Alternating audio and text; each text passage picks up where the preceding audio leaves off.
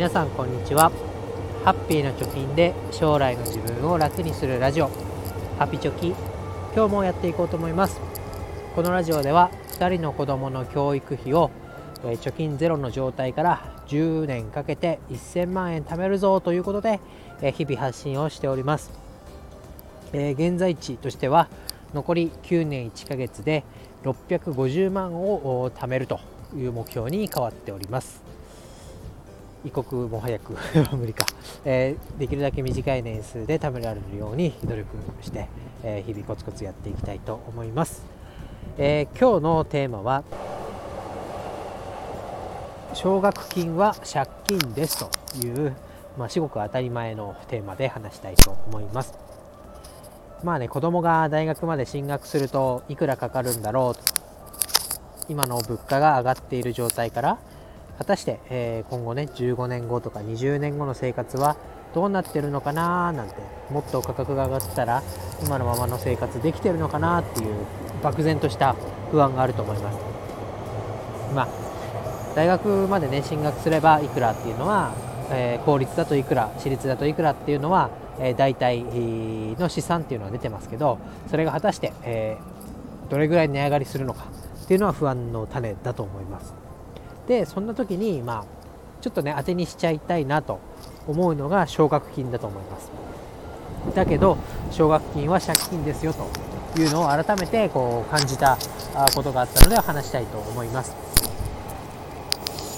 えー、なんでまあこのテーマにしたかというとですね、えー、今日ツイッターを見ていたら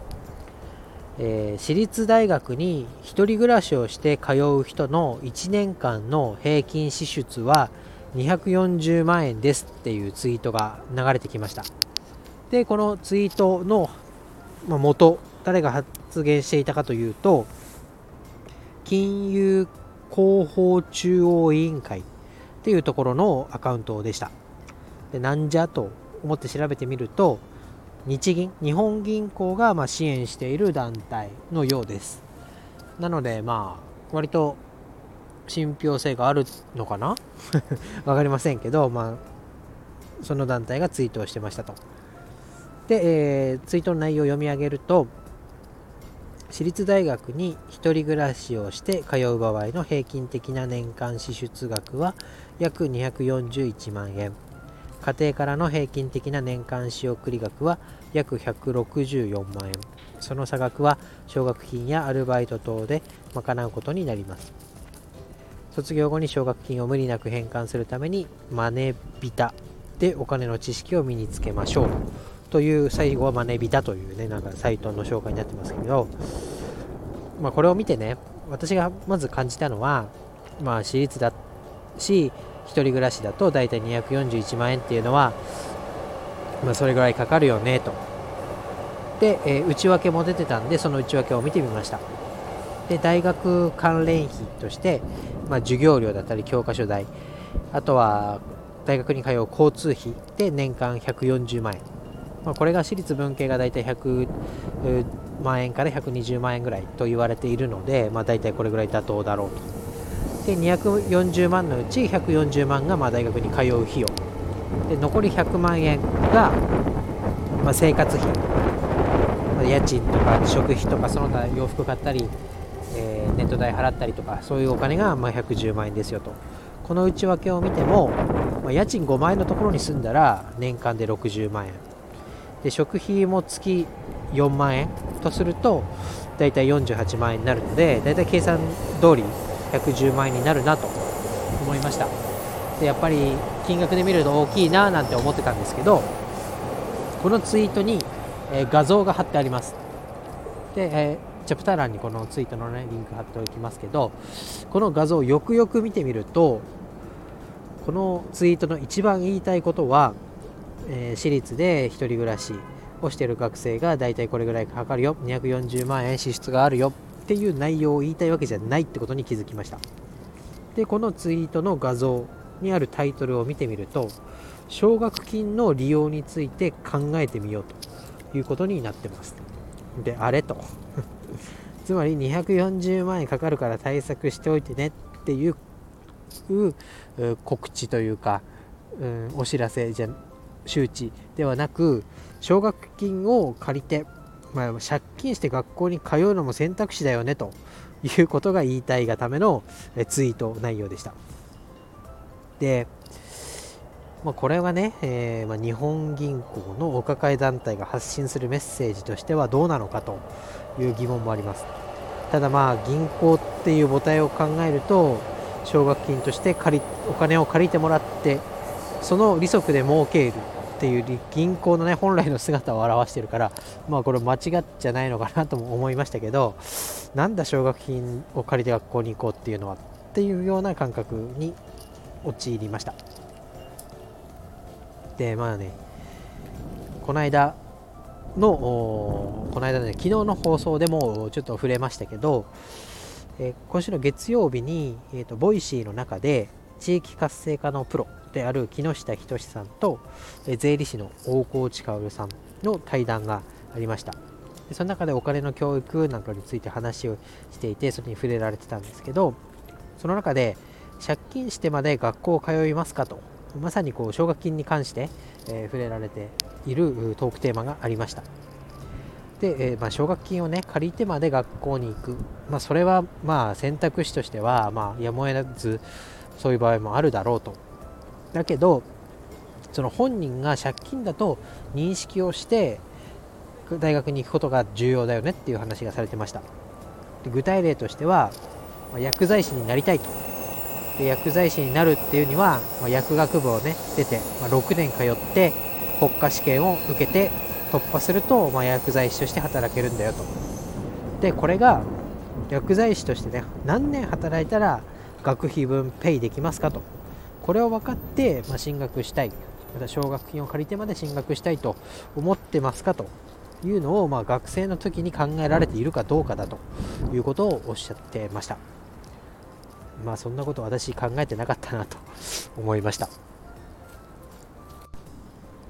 もう一つがですね奨学金の話としてある保育士の話も例に上がってました。で保育士になるには、まあ、専門学校だったりね大学出なきゃいけないと思うんですけどその資格を取るために専門学校に通う。ただその専門学校に通うお金は奨学金で賄う。で保育士になると。で保育士になったはいいけど保育士って給料が低いって言われてる業種ですよね。でたまたまその保育園の中なのか専門学校時代なのかわからないけど、まあ、保育士同士が結婚しますよと。いうのを、まあ、保育士の先生保育専門学校時代の、ね、先生のところに報告に来たと。ただその先生が心の中で思っていたことっていうのはお互い奨学金を借りて専門学校に通っていたよねと。で、晴れのね。結婚生活のスタートが2人合わせて、えー、借金がマイナス1000万円からのスタートだよと。果たしてそれでいいのかみたいなことを思ったなんていう、ね、その時は笑い話になってましたけど、まあ、そうだよなと、まあ、新たな、ね、人生の始まりを、ま、迎えるにあたってお互い500万500万の借金を背負った状態で新生活が始まるっていうのは果たして本来あるべき姿なのかというのを思いました。で全然笑えない話だなと 思います。でこれを聞いてやっぱり、まあ、親ができること、まあ、は、まあ、子供にお金の教育をするっていうところももちろんですけどやっぱり早いうちからねいくらかかるかっていうのがあらかじめ分かっている教育費に関してはもう試算をして準備をなるべく早くからやるということだなと思いました。で私もこの1000万円貯めるということでやってますけど私の計画だと10年で1000万円貯めますと。で10年っていうスパンっていうのは何で10年にしたかというと長女がね中学校入学のタイミングです。で大学費用として貯めたその500万円かける2っていうのは実際の大学に入るまであと6年間の猶予が残されてますと。でまあ500万円貯まったと。あ、まあ、1000万円貯まった。1人当たり500万円500万円貯まったとなったらその大学までの猶予期間の6年間で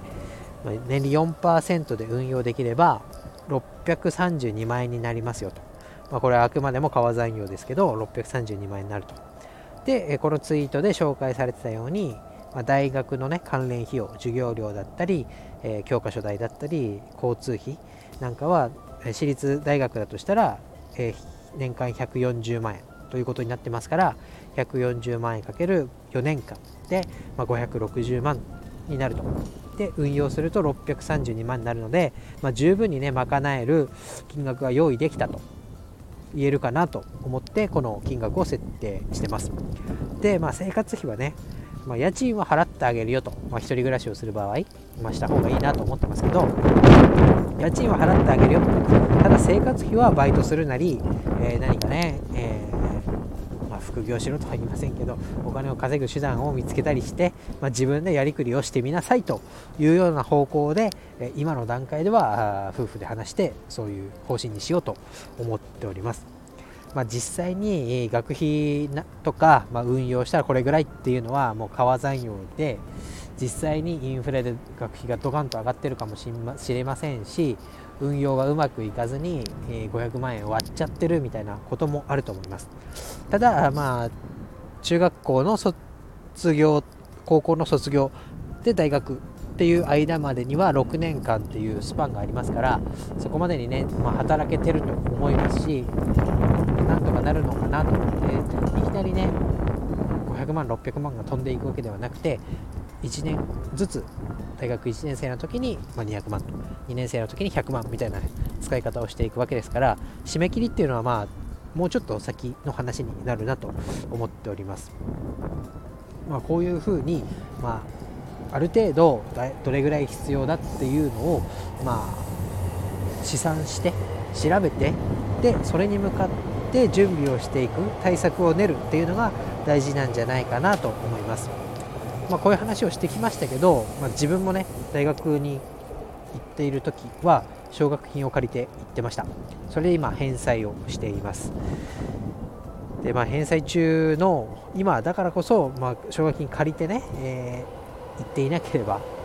とか、まあ、自分が大学生でも、まあ、バイト以外に稼ぐ手段を持っていたら、ま、この今返済しているお金も資産運用に回せてで将来のために運用できたなっていう、まあ、悔しさじゃないですけど、まあ、そういう気持ちがあるので、まあ、子供にはねなるべく無理をさせないというかそういう借金からのスタートのようにならないようにしてあげたいなと思っております。またね大学行かないとか、まあ、大学じゃなく留学したいってなっても、まあ、お金のせいで選択肢が狭まらないような準備だけはしておきたいなと思いましたので、まあ、今日のテーマとしてね奨学金は借金だよと。まあ、借金を借りる前に借金を借りる借金をする前に、え、あらかじめ準備できるところは対策を立てておこうねというテーマで偉そうに話しました。ままだね私も貯められているわけではないですし他から見たらかなりね低い資産なので、まあ、頑張っていきたいと思いますけれども今日はそういうお話でした。以上です。バイバイ。